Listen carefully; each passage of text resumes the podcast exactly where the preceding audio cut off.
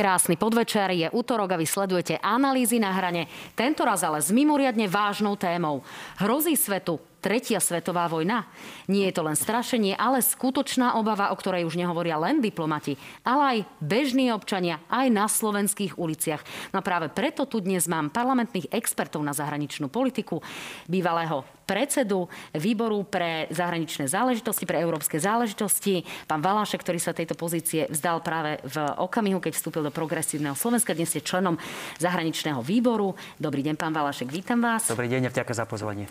Som rada, že tu ste, pán Kmec. Vítajte aj vy. Takže druhým mojim hostom je Peter Kmec, rovnako zahraničný expert medzi našimi poslancami, človek, ktorý je zároveň podpredsedom výboru pre európske záležitosti. No a obidvaja ste členmi stále delegácie Národnej rady v parlamentnom zhromaždení NATO.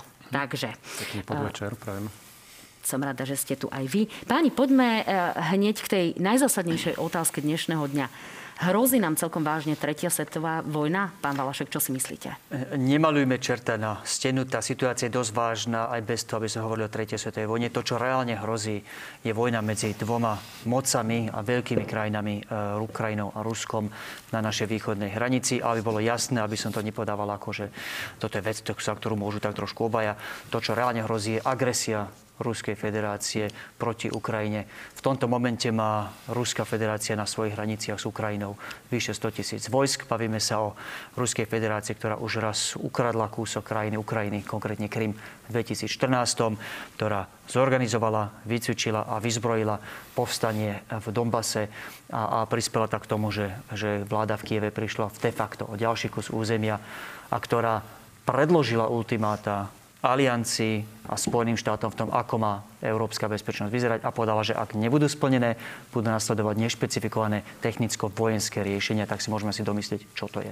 Tak, vy ste sa celkom rozbehli, pán Valašek. Vidím, že ste nám to tu zostručnili a zhrnuli. Pán Kmec, e, vy ste rovnako optimistom alebo realistom v tom zmysle, že to nebude tretia svetová vojna a že tu sa reálne bude bojovať? Tiež by som nezachádzal až do takýchto radikálnych záverov, pretože sme síce svetkami eskalácie napätia, dokonca by som povedal bezprecedentného od rozpadu e, toho bipolárneho sveta. A je treba povedať, že tá eskalácia narastá rokmi od toho spomínaného obdobia od roku 2014. Napriek tomu, že boli vytvorené rôzne a negociačné formáty ako normátsky formát, kde sa zúčastňujú Nemecko, Francúzsko, Ukrajina a Rusko s cieľom vyriešiť situáciu na Dombase. A tieto rokovania zlyhali tak e, bohužiaľ dochádza k ďalšej eskalácii napätia, kde e, Rusko nastavilo pre západné krajiny a predovšetkým pre členské krajiny na to e, neakceptovateľné požiadavky s tým, aby e, vytváralo kategórie druhý, druhé, kategórie, rôzne kategórie členských štátov, predovšetkým na hraniciach s Ruskom ako napríklad Rumunsko alebo Bulharsko, kde Rusi požiadali, aby sa stiahli vojska NATO. Takže to sú neakceptovateľné požiadavky. Treba sa teraz vrátiť k rokovaciemu stolu, pretože máme, máme dve možnosti. Buď ďalej eskalovať toto napätie, alebo obe strany musia pochopiť, že druhá cesta, tá alternatíva a oveľa udržateľnejšia pre Európu je sadnúť si za rokovací stôl a pokračovať v rokovaniach. No tak to je takéto stručné zhrnutie aktuálnej situácie. Pred malou chvíľou sa ale skončilo rokovanie Bezpečnostnej rady. To znamená, že už sme aj my ako Slovenská republika museli nejakým spôsobom zaujať postoj v danej situácii. No a pán minister obrany Jaroslav Naď eh, povedal, to je citácia, situácia je veľmi vážna z hľadiska Európy, najhoršia od druhej svetovej vojny eh, spomínal teda 130 tisíc vojakov ozbrojených síl Ruskej federácii, ale e, povedal aj e, to, že vlastne technika nie je len obranného charakteru, a teda na tej ruskej strane sa momentálne nachádza aj technika, ktorá môže mať dosah až na Slovensko. Toto nie je naozaj bezprostredné riziko, pán Valaše, ktoré by nás nutilo, e, povedzme, sa nejakým spôsobom ostro ohradiť alebo podniknúť nejaké rázne kroky? Som rád poprvé, že Bezpečnostná rada zasadla. Ešte stále je tu priestor na diplomáciu, ako povedal aj pán minister Korčok, ale situácia je skutočne natoľko vážna, ako ste počuli asi od nás oboch, že je už aj čas a potreba rozmýšľať nad plánom B a zisťovať si, čo vlastne by prípadný konflikt znamenal pre nás. No, čo je ten plán B pre nás, pán Valašek? Lebo toto je naozaj mimoriadná situácia. Ak už tu máme uh, zbraňové systémy, ktoré nás vedia zasiahnuť, tak to je asi bezprostredné ohrozenie. Čiže prejdeme k tomu, že čo, čo je vlastne v hre a, a kde je tu aj že slovenský záujem a, a že, slo, že kde sme, ako sme dotknutí. Uh, rád by som si vypočul presne od pána ministra Radia, čo myslel tými zbraňovými systémami. Ono to vyznieva tak trošku, ako keby sme boli my momentálne, nebudaj aj v hľadáčiku ruských síl takto asi nemyslel. To neznamená, že ak príde v úvodzovkách len k vojne alebo k agresii Ruska voči Ukrajine, že sa nás to nedotkne. Naopak, tých následkov pre nás bude viacero a hneď matateľných. Poprvé, to, o čo Rusko reálne ide, nakoniec tu sa nemusíme dohadovať, Rusko predložilo ultimáta vo forme dvoch zmluv, ktoré žiada, aby NATO a Washington, Spojené štáty podpísali. To, o čom ide, je, je to, takéto vytvorenie občanov druhej kategórie, vrátanie Slovenska, kde by sme napríklad nemali právo a, a, mať na našom území spojeneckých vojakov či spojeneckú techniku. Čiže proti celej filozofii aliancie my sme sa slobodne rozhodli, dodržali to slub a záväzok, ktorý dodržali a, a, a ctili všetky následujúce vlády od rozhodnutia od času, kedy padol, že chceme byť v NATO. Ten záväzok je nenaplniteľný bez toho, aby sme tu mali nejakú vojenskú pomoc a spoluprácu spoluprácu. Čiže Rusku už ďaleka nejde len a len o Ukrajinu. Ak vypukne vojna, znamená to bezprostredné ekonomické straty pre nás. Tomu rozumiem. Tomu rozumiem. O tom sa môžeme teda rozprávať mm-hmm. teoreticky, čo by to malo znamenať a napokon sa o tom rozprávať aj budeme. Skôr, ak myslíme nejaké bezprostredné ohrozenie a naozaj e, nad tým len čisto filozofujeme, čo to môže byť. E, rakety dlhého doletu, môžu to byť jadrové zbranie. E, takto si to máme predstaviť, to, o čom hovorí minister obrany, pán Kmec, alebo čo by ste si vy pod tým vedeli predstaviť. My sme napokon, trošku to prezradíme, ako to tu vyzeralo, zo zákulisia, že sme naozaj sledovali spolu tú tlačovú konferenciu, kým sme, pán Valašek, čakali na vás, takže vlastne poznáme presne tie vyjadrenie pána Naďa. Čiže ako si to vy interpretujete, pán Kmec? Mm-hmm. Tiež sa pripájam k hodnoteniu eh, kolegu Valaška, že je veľmi dôležité, že zasadla Bezpečnostná rada. My sme na to už vyzývali niekoľko dní, pretože je veľmi dôležité začať eh, domáci dialog, čo sú naše pronárodné záujmy. Tu vyzývam občanov, aby sme sa nestávali do pozície, či sme proamerickí alebo sme proruskí. Tu si treba pozrieť, eh, ako môže dopadnúť eventuálne eskalácia tohto napätia na národné a regionálne záujmy Slovenska. To je veľmi dôležité. A tu si myslím, že by bolo veľmi dôležité aj spustiť nejakú diskusiu, eh, kde by sme sa mali nachádzať aj v nejakých našich eh, rokovaniach, či už na národnej úrovni alebo na parlamentnej úrovni, pretože tá situácia je fakt veľmi vážna a Slovensko bude tá nárazníková zóna v prípade, ak dojde k ďalšej eskalácii konfliktu. Pretože... No a to je to, páni, presne na čo sa pýtam, že ako si máme my vysvetliť tieto slova ministra obrany a či ide naozaj o bezprostredné ohrozenie nejakými zbraňovými systémami. Pretože to je tak povedia znova informácia vetery. Pán Valašek, je toto naozaj že vojenské ohrozenie? Ak sa nerozprávame o ekonomickom, k tomu prejdeme o chvíľku. E, nie, opäť, povedal som to už predtým, rád by som počul vysvetlenie pani Nadia. Nevidím bezprostredné vojenské ohrozenie slovenských záujmov, neviem si to celkom dobre predstaviť. Ak však príde k tomu, že Ruská federácia nielenže zautočí na Ukrajinu, ale, ale nebude aj úspešne aj, aj nastoliť nejakú formu kontroly nad časťou, či nebude aj celou Ukrajinou, tak nám hrozí presne to, čo pred chvíľkou odznelo od pána veľvyslanca, poslanca Kmeca, že sa staneme opäť tou nárazníkovou krajinou so všetkými tými nevýhodami, čo k tomu patrí. To znamená nulová šanca pre východ Slovenska rozvíjať sa tak, ako sa chce rozvíjať. A tu je obrovský potenciál pre krajiny, pre regióny Slovenska na, na východ od, od Košíc, od stredného Slovenska, aby v prípade sa Ukrajina od, uchytí, že bude to úspešnou, prosperujúcou krajinou, je môže aj východ Slovenska zbohatnúť. Toto všetko môžeme zabudnúť v prípade nejakej ruskej okupácie Čiže čo sa stane Ukrajiny. s východným Slovenskom v prípade, že naozaj uh, sa nejakým spôsobom tá situácia dramaticky vyvinie? Prečo sa tam život zastaví, ak to takto veľmi jednoducho vieme ľuďom vysvetliť? Je e, pre, pre ekonomiku tých e, regiónov, ktorí sú na hranici, strašne dôležité, čo leží za to opačnou stranou hranice. Stačí si spomenúť pre tých pamätníkov ako my, ktorí zažili čas pred 89. Akým zapadákovom doslova boli tie časti Rakúska, ktoré končili vlastne e, na hranici Slovenska. Lebo to bol v podstate, že koniec sveta. Za nimi ležala už len železná opona. Boli nevyvinuté. Dnes sa pozrite na, na Kice, na Berg a naopak na pohraničné regióny v Maďarsku Ak obe tie krajiny fungujú, ak majú otvorenú hranicu, ak sú obe prosperujúce, tak sa môžeme spolahnúť naozaj na súdy v tých krajinách. Ten biznis oštartuje, tá prosperita rastie. Je tu obrovský potenciál pre východ Slovenska, ktorý, ak Ukrajina padne do rúk či Ruskej federácie, alebo jednoducho, tak pôjde z ľudovo, že rozbije Rusko na marné kúsky a bude nejakým zlyhávajúcim štátom, tak môžeme na túto prosperitu, na tú budúcnosť východu zabudnúť. Aj preto je dôležité, aby sme nesedeli na rukách a urobili, čo môžeme preto, aby sme tento scenár odvrátili. Pán Kmec, toto zase vidí e, pán Valašek pomerne tragicky, ak to porovnám s tými otázkami na začiatku tejto relácie. E, vy ste rovnako pesimista v tomto zmysle, že naozaj to dramaticky ovplyvní to východné Slovensko a ak to trošku naozaj preženiem, e, tak tam bude potom naozaj po rokoch fungovať asi len to pašovanie cez hranicu?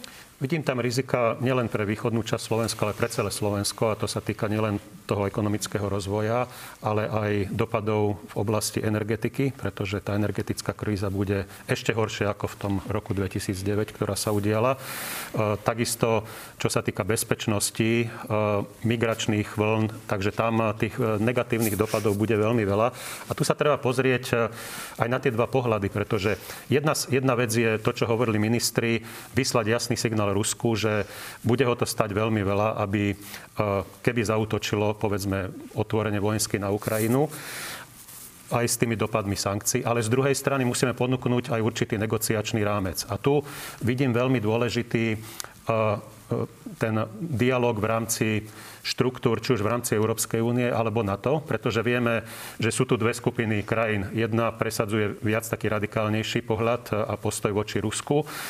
Máme tu krajiny umiernenejšie, ktoré skôr presadzujú taký ten negoci- negociačný a komunikačný kanál, ako je Francúzsko, Nemecko.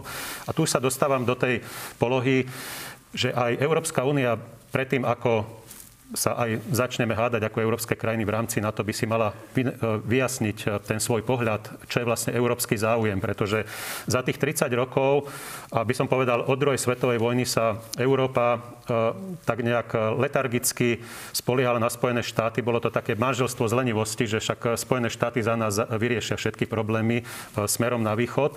No a tuto vidíme dôsledky toho, že proste Európska únia, predovšetkým západná Európa, nedostala dostatočne venovala tú pozornosť eh, východným, východným hraniciám Európskej únie, napriek tomu, že sa rozširovala. Takže musíme si vyjasniť aj tie pozície v rámci Európskej únie. Mne sa páči veľmi tá perspektíva prezidenta Macrona, s ktorou chce ísť eh, do francúzského predsedníctva aj potom aj po voľbách ohľadom strategickej autonómie a identifikácie európskych záujmov aj v rámci NATO. Ja to len teda doplním otázkou, ako sa mala potom tá západná Európa viac starať o tú východnú hranicu? E, vyzývala krajiny, e, plňte záväzky, ktoré máte, to znamená 2% e, HDP, to sa nenaplňalo prakticky v málo ktorej krajine. Zároveň Ukrajina roky žiada o členstvo v NATO. Tam je nejaký ten západný skepticizmus. Čiže čo viac sa malo možno urobiť, aby sme do tohto stavu neprišli? Pán Kvec, doplňte. Ak môžem doplniť, e, presne o to ide, že vysielame zmiešané signály týmto krajinám, pretože e, síce tú perspektívu im dávame, ale rôznymi politickými rozhodnutiami došlo k tomu, že e, ani Ukrajina, ani Gruzínsko, ani ďalšie krajiny, ktoré mali záujem vstúpiť do NATO, im boli kladené rôzne, rôzne podmienky. A takisto je tu aj veľmi silný prúd aj v americkej zahraničnej politike, že e, je priestor a čas na rokovanie s Ruskom ohľadom budúcnosti celoeurópskej architektúry, pretože z pohľadu čisto vojenského, ak sa na to pozrieme, tak e, na to stratilo dôveru na strane Ruska. Takže e, treba si povedať aj to, že stojíme na dvoch poloch a teraz je, e, sme na kryžovatke, kde sa rozhodneme, že pôjdeme buď cestou novej studenej vojny. Ja nevidím šancu na nejaký otvorený vojenský konflikt, ale je tu hrozba, že znovu sa vrátime spred 89. roka. Budeme si my budovať našu, našu bezpečnosť v tej západnej Európe, kde už v súčasnosti patríme. A Rusko si začne vlastne e, vykolikovávať ten svoj priestor, s čím už vlastne začalo. Takže vlastne Pre Rusko je momentálne zaujímavejšie vrátiť sa do obdobia studenej vojny a teraz je na, na nás, ako na tieto, na tieto hrozby a tú, vlastne tú geopolitickú realitu z pohľadu Ruska zareagujeme. Ja si myslím, že stále máme tie nástroje, aby sme Rusko pritlačili k rokovaciemu stolu a začali s ním vyjednávať, povedzme, e, do obdobia, keď, keď vlastne tie vzťahy boli veľmi napäté v tom 75. roku, keď vznikol ten Helsinský akt a vlastne Rusko sme vedeli dotlačiť do toho, aby začalo plniť nejaké záväzky. Doplňte, pán Valašek, vidím, že sa e, chcete predrať k slovu. Nie, predrať len to jasne, zjednodušene. Zareagovať, zareagovať, lebo hoci sa v tejto veci vo väčšine tých podotázok zhodujem s poslancom Kmecom, čo je mimochodom aj známkou vážnosti tohto konfliktu, že sa predstaviteľa dvoch inak veľmi odlišných strán vo vážnosti situácie aj v tom, čo treba urobiť, zväčša zhodujú. Zásadne nesúhlasím s tým, čo odznelo, že Európa potrebovať a priori inú pozíciu od Spojených štátov. Vysvetlím. Tá situácia, ktorú máme dnes na, na tej východnej hranici Ukrajiny, je taká, že tu máme jednu moc, v tomto prípade Ruskú federáciu, ktorá je odhodlaná, pripravená a už na mieste fyzicky uh, pripravená na útok v podstate každý, každý moment.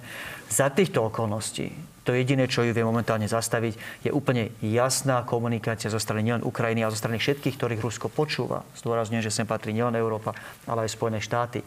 Že tí všetci ostatní sú v tom spolu, a že v prípade, že to Rusko hranite hranice prekročí, budú nasledovať následky a konsekvencie, ktoré si Rusko neželá, ktoré budú aj pre ne, pre Rusko pridrahé a preto nemá význam sem vôbec ísť. Tá jednota je veľmi dôležitá.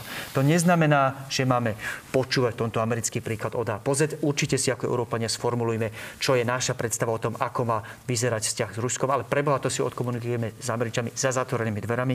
Vo vzťahu s Ruskom musíme potrebovať jednotné postavenie všetkých krajín, ktoré Rusko počúva, čiže aj Európy, aj Západu. Preto bolo nešťastné, že ministerka obrany Nemecka spochybnila sankčnú politiku a Nord Stream 2, či má patriť do sankcií alebo nie. Preto bolo nešťastné, že minister Sulik spochybnil, či vôbec mali byť sankcie alebo nie.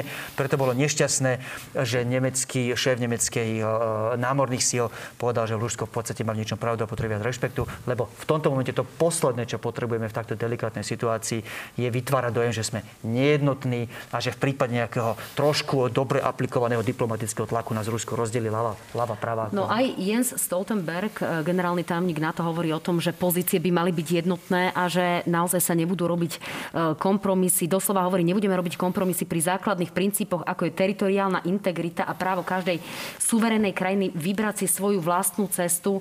Eh, to znamená, že tie pozície Európy, Spojených štátov a celkovo NATO, spojencov, e, budú pomerne radikálne vo vzťahu k Ruskej federácii? Sú veľmi jednoduché. Požiadavky Ruskej federácie sú radikálne. A tu sa vraceme k tomu, čo už odznelo, že t- tento konflikt spor už dávno nie je len o Ukrajine.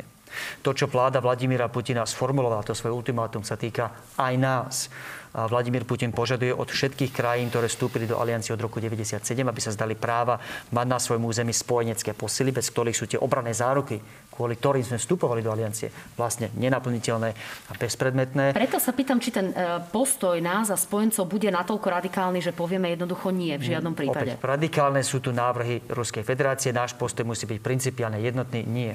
Je úplne normálne a legitímne, že krajiny si chcú, sa chcú same rozhodnúť, kam patria, s kým sa kamarátia. Nikdy nerozkážete nielen Ukrajine, ale ani takému Švédsku a Fínsku, že nemajú patriť do NATO, ak sa tak rozhodnú.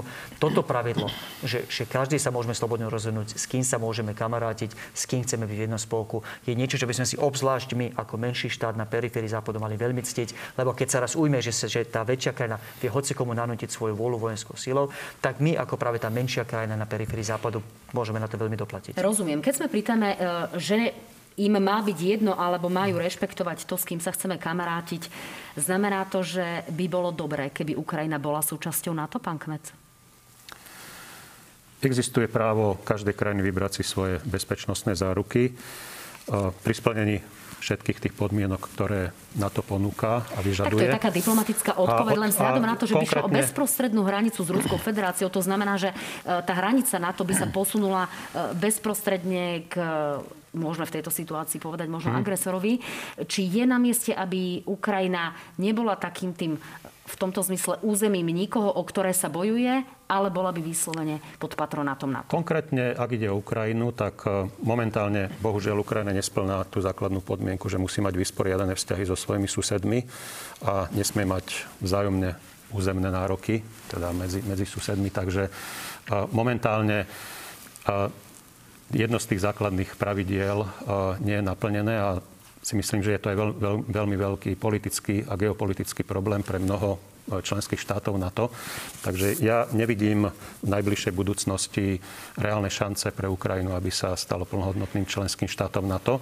Z druhej strany treba povedať, že za tých 30 rokov budovania našich vzťahov s Ruskom sa stratila, vytratila dôvera a budeme sa musieť na to pozrieť z toho pohľadu, ako vrátiť Rusko späť za rokovací stôl.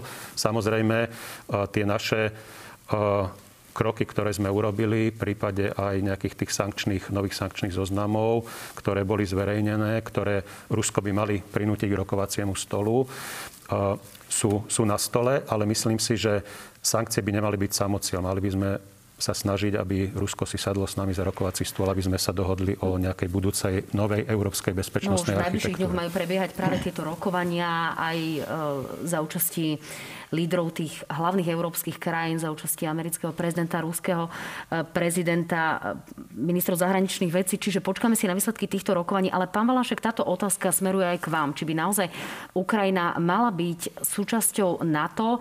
Ja si vypýtam teraz z režie opäť tú mapu, ktorú sme videli. Znamenalo by to teda, že sa naozaj tá pôsobnosť NATO presunie až k ruským hraniciam. Ako to teda vidíte?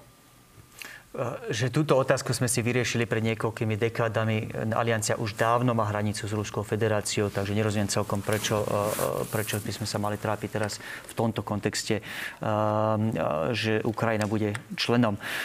Lebo tá ten vôľa princíp... z ukrajinskej strany tu stále je, čiže... Nie, ten princíp je úplne jasný to, či bude Ukrajina členom aliancie, je len a len na rozhodnutí členov aliancie a na rozhodnutí Ukrajiny. A nesmie sa tu ujať už len preto, že by to bolo veľmi zlé pre záujmy Slovenska, že tie veľké krajiny vedia rozkazovať tým menším, kam majú patriť.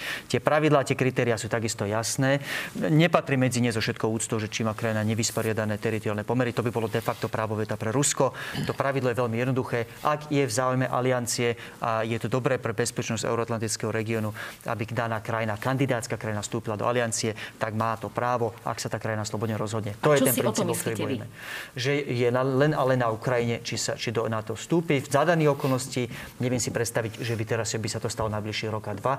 Nie preto, že, že Rusko uh, vyprovokovalo jeden konflikt uh, na Donbase a ukradlo ďalší kus krajiny, uh, konkrétne Krym, ale hlavne preto, že Ukrajina má ešte čo robiť, aby to bola stabilná, prosperujúca krajina a chceme, aby bola najskôr úspešnou, potom vstúpila do aliancie, ale to rozhodnutie, či v konečnom dôsledku vstúpi do aliancie, je len a len na členských krajinách aliancie a na Ukrajine. Nesmie tu byť právo veta. Ešte sa vráťme samozrejme k tým rizikám, ktoré e, z tohto konfliktu plynú pre Slovensko v prípade teda nejakej radikalizácie tohto konfliktu. E, už sme spomínali a hovorí napokon o tom otvorene aj po zasadnutí Bezpečnostnej rady aj minister obrany Jaroslav Naď a to je konkrétne migrácia.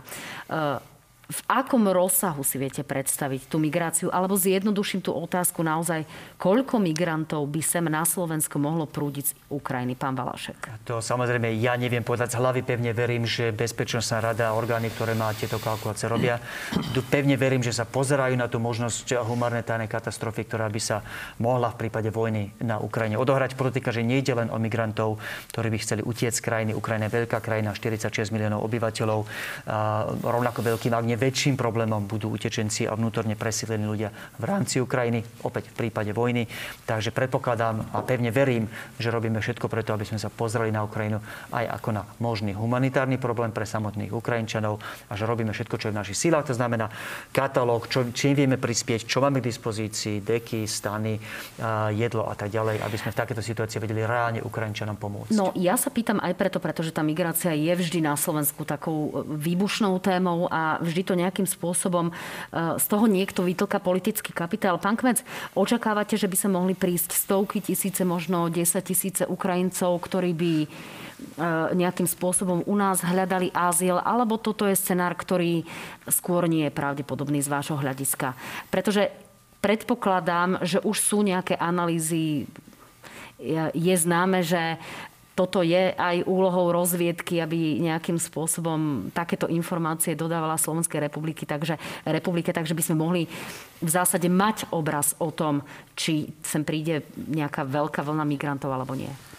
Tak v prípade eskalácie napätia, ktorý by vyvrcholil nejakým ozbrojeným konfliktom, a nemusí to byť e, priamy útok Ruska na Ukrajinu, ale ho, môžeme hovoriť aj o občianskej vojne, ktorá môže vypuknúť na území Ukrajiny, tak e, už sú určité predpoklady, že budú to 100 tisíce eh, možných utečencov a presídlencov, eh, či už v rámci Ukrajiny alebo, alebo aj mimo územia. Koľko toho pôjde cez slovenské územie, tak to je, to je zatiaľ otázne eh, nejak špecifikovať, ale tu je veľmi dôležité, že aby vláda mala pripravené, pripravené všetky tieto scenáre, pretože vidíme pri tejto pandémii, že tie manažerské schopnosti vlády sú veľmi obmedzené, takže neviem si predstaviť, keby vypukol takýto veľký ozbrojený konflikt, ako by toto vedela vláda zmanéžovať.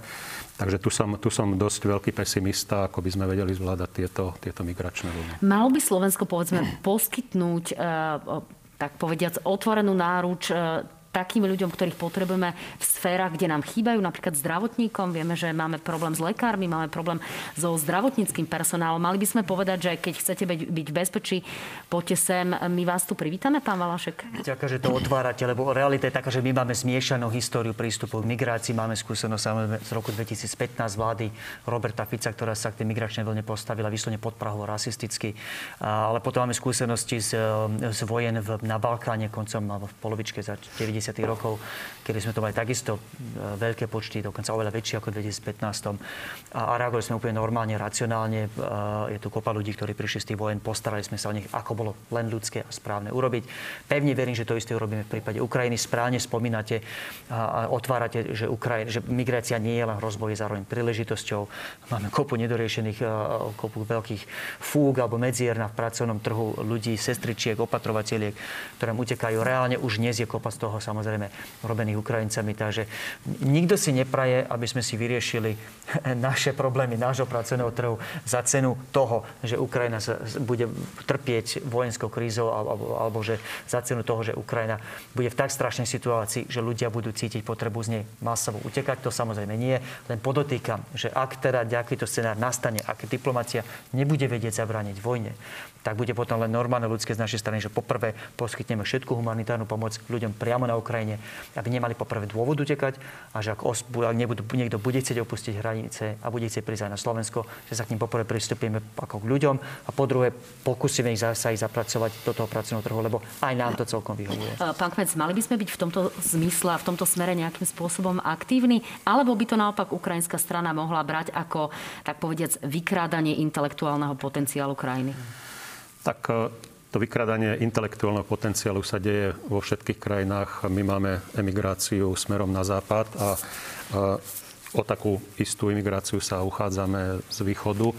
Samozrejme, bolo by nehumánne spájať to vlastne s touto radikalizáciou situácie medzi Ruskom a Ukrajinou, ale e, pokiaľ sa pokiaľ by došlo k takémuto niečomu, ja si myslím, že spoločnosť viac menej je na to pripravená, pretože z krajín západného Balkánu a z východnej Európy panuje celkom celospoločenský konsenzus príjmať túto pracovnú silu.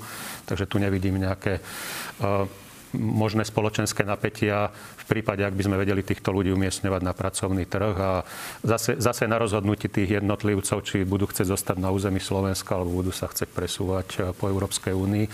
Ale myslím si, že ten pracovný trh je pripravený absorbovať eh, takúto pracovnú silu. Poďme ešte k jednej záležitosti, ktorá bezprostredne súvisí s tým, eh, čo by sa nás mohlo dotknúť alebo akým spôsobom by sa nás ten dramatický konflikt mohol dotknúť z pohľadu napríklad zvýšenia cien.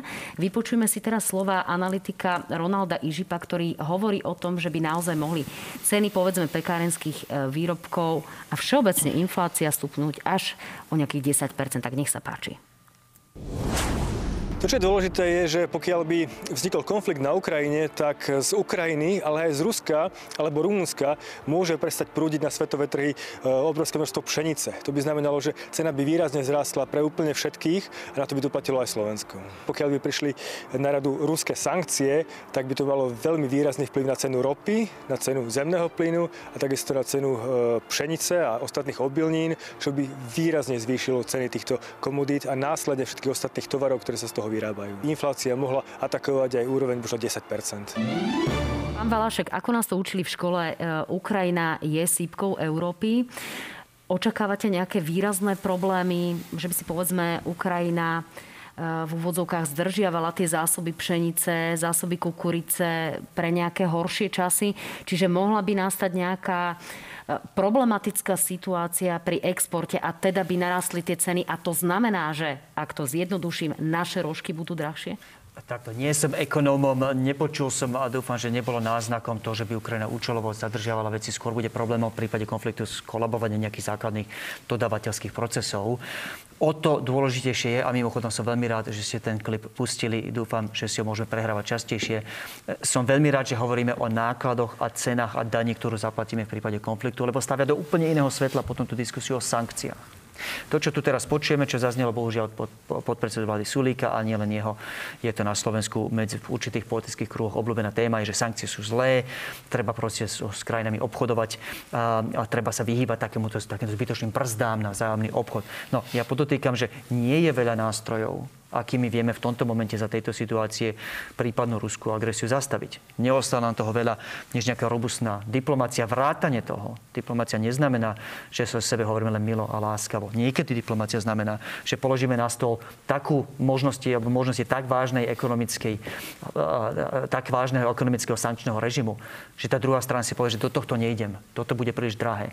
Preto porovnajme prosím, aký, akú daň by sme zaplatili za sankcie, a akú daň by sme zaplatili oveľa väčšiu v prípade vojny a veľmi rýchle zistíme, že to, čo je v záujme Slovenska, to, čo je dobre pre našu prosperitu v tomto momente, nie je sedieť na rukách, ale už teraz aktívne robiť všetko preto, aby sme sa konfliktu vyhli. To znamená aj za cenu sankcií zastaviť túto ruskú agresiu, lebo cena a daň za prípadnú vojnu budú oveľa vyššie ako tá za sankcie. Pán Kmec, vy ako vidíte tie dôsledky pre Slovensko? Naozaj by tu hrozilo vyššie, hrozilo dvíhanie cien, hrozili by vyššie ceny za paliva, ktoré sa potom následne prejavia v cenách ďalších komodít? E, pandemická kríza ukázala, že e, akékoľvek spretrhanie globálnych reťazcov znamená obrovské komplikácie, či už e, v cenotvorbe alebo v dodávkach takých kritických surovín alebo náhradných dielov do automobilov. Takže napriek tomu, že to bolo sa to udialo v mierových časoch, tak eh, tie následky sú veľmi radikálne a vidíme to na inflácii, naraste, výraznom naraste cien. V tomto prípade si myslím, že ak by došlo k eh, nejakej eskalácii spojenej až s, s nejakým, nejakou vojenskou konfrontáciou, tak budeme, uh, budeme svetkami globálnej konfrontácie aj na svetových trhoch, pretože obe krajiny si začnú cez tie sankčné režimy vytvárať nejaké tie svoje bubliny dodávateľských reťazcov. A treba, treba povedať, že Dokonca aj Čína bude postavená pred, pred dilemu, či, či spolupracovať bližšie s Ruskom, alebo, alebo potom so západným svetom. Takže Čiže, treba sa Kmes, pripraviť... aby sme to zjednodušili. Hmm. Čiže uh, mohli by nastať také, uh, také situácie, ktoré potom vyženú tú cenu ropy uh, hore a my budeme mať naozaj drahé pro, v podstate všetko, čo je v našich obchodoch a s čím sa obchoduje a zároveň, ak spomínate Čínu, Mohli by sme sa pripraviť o čipy do automobilov? Tak toto máme čítať? Alebo aké to praktické vysvetlenie e, si môže vlastne človek nejakým spôsobom predstaviť? Toto je krajné riešenie. Ak by sme išli do určitej studenej vojny, tak treba sa pripraviť e, na určité delenie trhov a sfér vplyvu e, medzi krajinami. A tu hovorím, že tu je veľmi rozhodujúce, na ktorú stranu sa postaví Čína, ak by došlo k takejto bilaterálnej alebo teda bipolárnej konfrontácii. Ako vieme, tie vzťahy medzi Spojenými štátmi a Čínou tiež nie sú veľmi, veľmi harmonické. Takže môžeme byť svetkami ďalšej eskalácie aj na tej globálnej scéne. Takže ten Ukrajinsko-ruský konflikt má veľmi veľa dimenzií a tie dopady môžu byť pre nás katastrofálne nielen na tej regionálnej, ale aj na globálnej úrovni. A vy očakávate, že ten príklon Číny bude skôr k Ruskej federácii, ako to môžeme čítať ostatné roky, alebo môže nastať nejaké prekvapenie? Napriek tomu, že hovoríte, že teda tie e, vzťahy so Spojenými štátmi sú pošramotené. Závisí to na tých vzájomných tlakoch, ako ďaleko sme ochotní ísť tlaku na Rusko a na Čínu, pretože e, sú už indikácie napríklad cez šangajskú spoluprácu, kde krajiny spolupracujú veľmi intenzívne, či už na budovanie infraštruktúry alebo dodávateľských reťazcov alebo energonosičov. Takže je tam veľmi úzka spolupráca. Ak by došlo k takejto, k takejto geopolitickej eskalácii, tak si myslím, že Rusko a Čína nemajú problém spojiť sa v záujme spoločného nepriateľa, tak povediať. A vy to tak čítate, pán Valašek? V prípade Číny je tá, tá preferencia, myslím si, úplne jasná. Prikláňajú sa na stranu Ruskej federácie. Dodávam, že väčšina čipov pochádza z Tajvanu, nie z Číny, takže netreba ani ten význam Číny a zase zveličať je veľký, ale, ale, ale nie je nekonečný. K sankciám treba povedať ešte jednu dôležitú vec, ktorá nechcem, aby nebola nepovedaná. My sa tu nerozhodujeme medzi scenárom vojny a mieru, čiže medzi tým katastrofickým scenárom, ktorý oznel v tom klipe a, a situáciou situáciu, že tu máme čulý zájomný obchod s Ruskom a s Čínou. Túto možnosť nám bohužiaľ Ruská federácia sama zobrala tým, že je pripravená zjavne uh, zautočiť na Ukrajinu. Teraz sa rozhodujeme medzi scenárom, že buď to bude vojna, ktorá bola katastrofálna, alebo scenárom, že za cenu sankcií, ktoré áno, nie sú ideálne, pripravia nás o nejaký obchod, ale menej ako vojna, že za cenu sankcií pomôžeme ten konflikt zastaviť. Rozhodujeme sa medzi dvoma zlými možnosťami, ale nie je to naša voľba, je to voľba, ktorá nanútila Ruská federácia. vy ste tu už dvakrát spomenuli Richard Richarda Sulíka, tak ja ho spomeniem tretíkrát s priamou citáciou. Krajiny majú medzi sebou obchodovať a niektorých našich exportérov to postihlo. Sankcie tak páchajú iba škody. V minulosti ešte zároveň Richard Sulík dodal, že Rusi Krym nevrátia tak či tak, ale na rozdiel od toho, ako si to interpretuje rúska strana, Richard Sulík už vysvetlil, že to nemyslel tak, že Rusi by si ten Krym mali ponechať, ale že číta situáciu v takej tej realite tak, že sa jednoducho nestane eh, súčasťou eh, opäť Ukrajiny. Čiže je toto postoj hodný kritiky? Je toto postoj, kde naozaj ten obchod má prevážiť nad takými nejakými diplomatickými princípmi, pán Valašek? No je hodný kritiky, preto aj skritizoval premiér Heger, preto jeho vlastný poradca pán Mikloš odstúpil. Um, ja, ja rozumiem pánu Sulíkovi, je to minister hospodárstva, jeho portfóliu, v jeho náplni práce je samozrejme prosperita nás všetkých a, a rozumiem tomu, odkiaľ, ako sa na ten problém pozera. Ja len podotýkam, že už dávno nie je na stole tá možnosť opäť, že všetko bude fungovať tak, ako fungovalo doteraz, lebo túto možnosť nám zobralo Rusko. Tým, že v podstate nás prinútilo do situácie, že buď tu bude na stole vojna, alebo za cenu sankcií tej vojne predídeme. Toto sú tie dve možnosti, ktoré na stole máme. Ja by som bol rád, keby sme žili v tom svete, ktorý popisuje pán Sulík, že je tu legitímna, reálna možnosť jednoducho fungovať naďalej, ako keby sa nič nestalo, len túto možnosť už, Skúsme ľuďom vysvetliť, ako si majú predstaviť tie sankcie voči Rusku. Tak, už samozrejme dnes už viacero sankcií máme, sú v podstate dva typy, sú sankcie, ktoré sú namierené na osoby konkrétne a mimochodom ani na generálneho prokurátora, s ktorým sa stretol náš generálny prokurátor pán Žilinka. Sú tu potom sankcie tzv. sektorálne v princípe. To znamená, že napríklad zákaz investovať do uh, nov, explorácie alebo do nových ropných a plynových projektov Ruskej federácie, aby sme my západnými peniazmi nepomáhali ruským spoločnostiam financovať ruský vojenský rozpočet a sami si tým sebe ubližovali.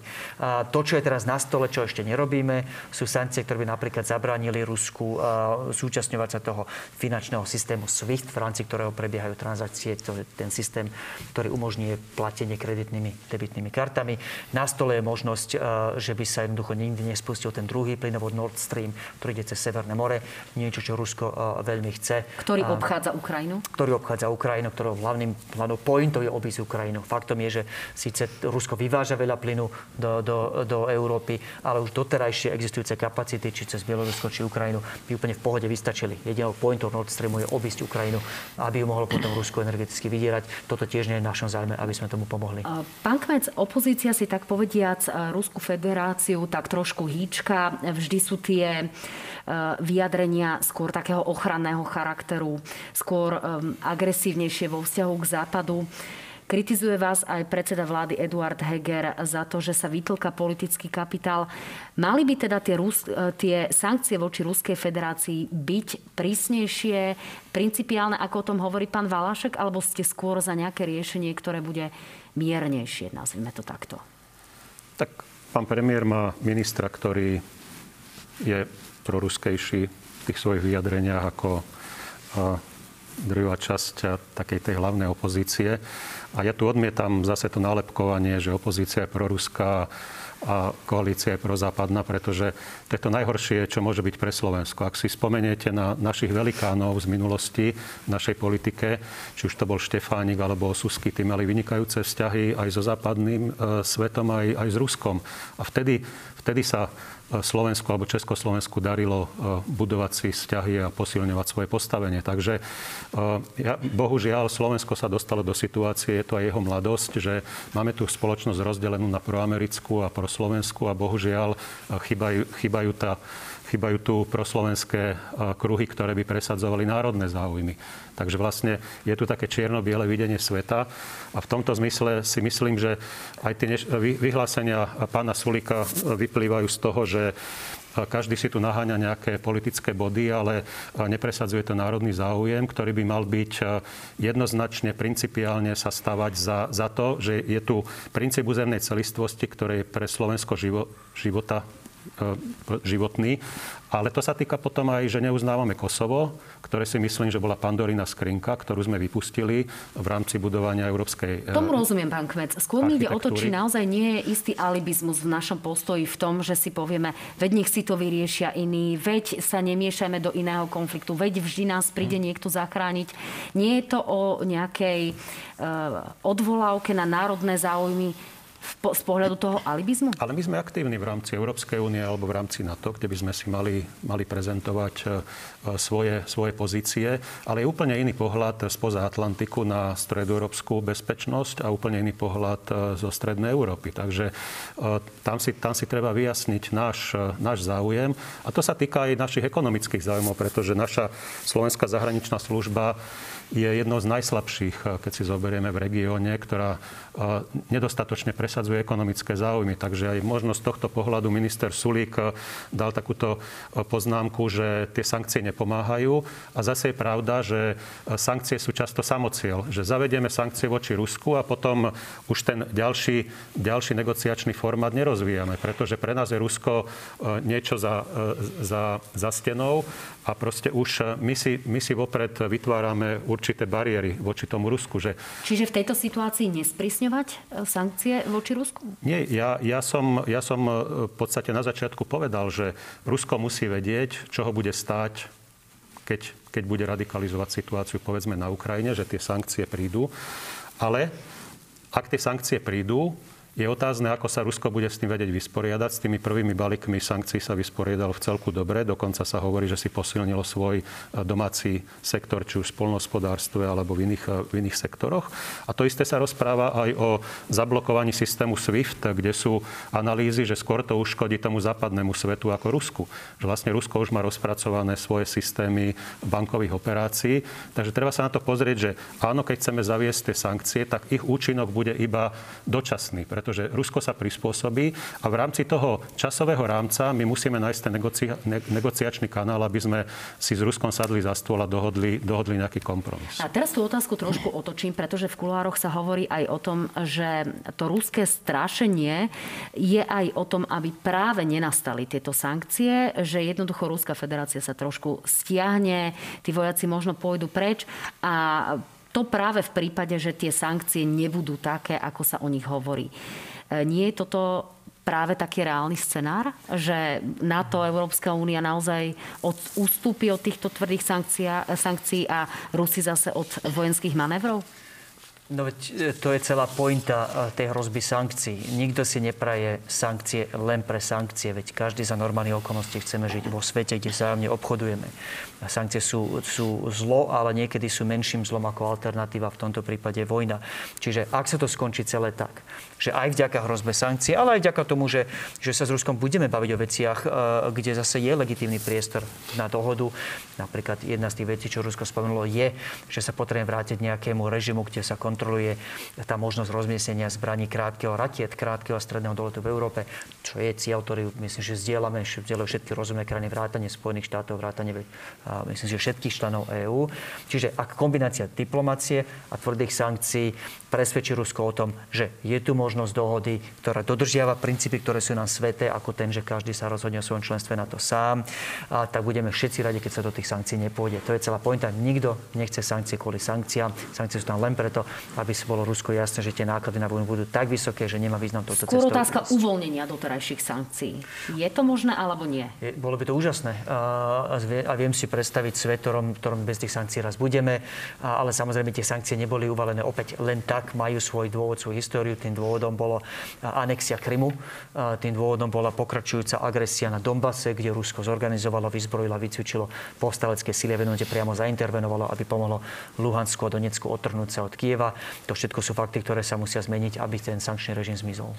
Čiže kým ešte prejdeme ku e, hrozbe kyberútokov, tak si povedzme, e, ak sa tento konflikt aktuálne vyrieši, bude to takým vyriešením vzhľadom na tie početné spory, vyriešením dočasným, alebo sa očakáva nejaké trvalé vyriešenie tých vzťahov? Alebo opäť naozaj nám tu e, o pár rokov vybuchne nejaký konflikt zase spojený s Bieloruskom, opäť nejaký Kazachstan alebo niečo podobné. Pán Kmec, čo si myslíte? Tak určite sú to, sú to dva veľmi, dve veľmi prepojené nádoby, e, ktorá tá prvá je vlastne to aktuálne riešenie rusko-ukrajinského konfliktu. Ale tá druhá časť je veľmi dôležitá, ako dlhodobo nastaviť tie vzťahy s Ruskom. Pretože, ako som povedal, tá dôvera je naštrbená, ktorá tu bola v 90. rokoch. Vtedy sa podarilo veľmi dobre rozpracovať e, ten bezpečnostný systém, ktorý bol založený na opatreniach na posilňovanie dôvery a bezpečnosti. Vzájomne sme si povolovali prelety lietadiel, aby sa kontrolovali vojenské cvičenia alebo sklady. E, to, to už skončilo. Takže teraz sa musíme zase vrátiť k rokovaciemu stolu, ako si na novo obnoviť dôveru. Bez toho sa to nedá.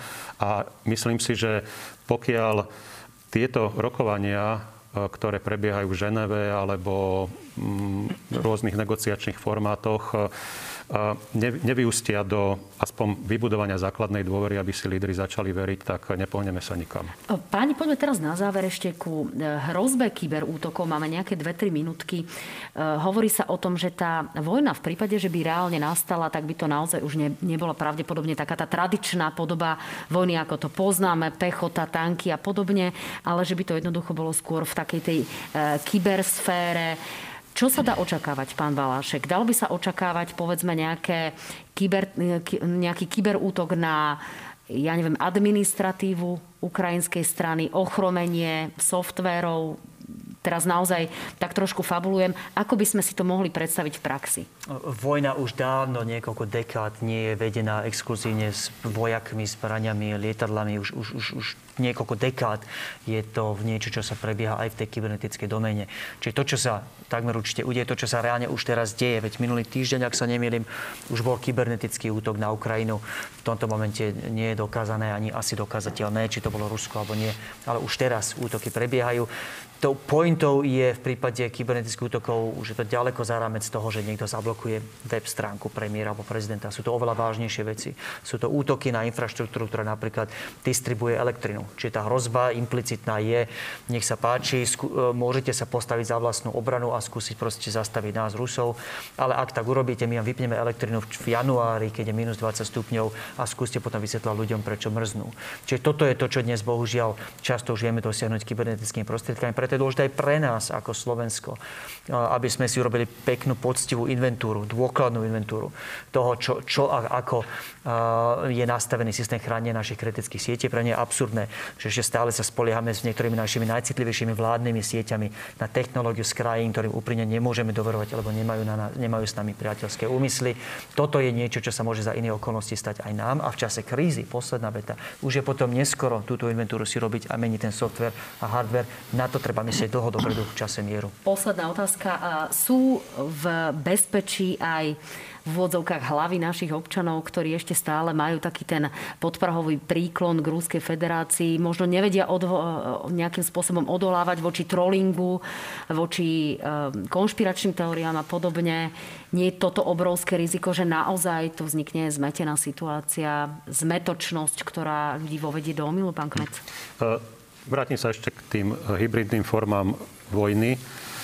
Samozrejme, každá krajina si musí vybudovať eh, kybernetickú obranu, ale do určitej miery aj kybernetický útok, pretože eh, tá eh, obrana spojená s, s nejakou ofenzívou bude spojená týmito digitálnymi spôsobmi.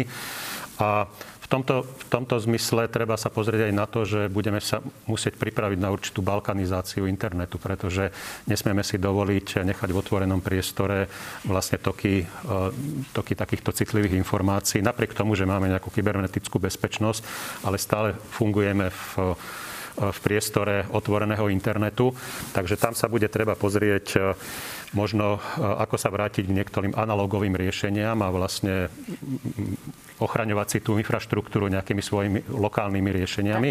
A čo sa týka tej propagandy, no treba sa na to pripraviť, že bude to súčasť vojny, že vždy v, každých, v každom konflikte sa premývajú mozgy obyvateľstvu z jednej alebo druhej strany, aby si vlastne tá bojúca strana priklonila na svoju stranu to obyvateľstvo. A v týchto, v týchto časoch je to ešte oveľa kritickejšie. Takže ja, ja hovorím, je to o vzdelaní, vzdelaní, vzdelaní, aby sa ľudia... Tak ďakujem vám veľmi pekne. V tejto chvíli už naozaj musíme končiť. Pán Valášek, pán Kmec, ďakujem, že ste boli mojimi hostiami. Dámy a páni, ďakujem, že ste boli s nami až do tohto momentu. Teším sa na vás v televíznej časti v náhrane vo štvrtok. Majte sa fajn, pekný večer. Dovidenia, pekný večer.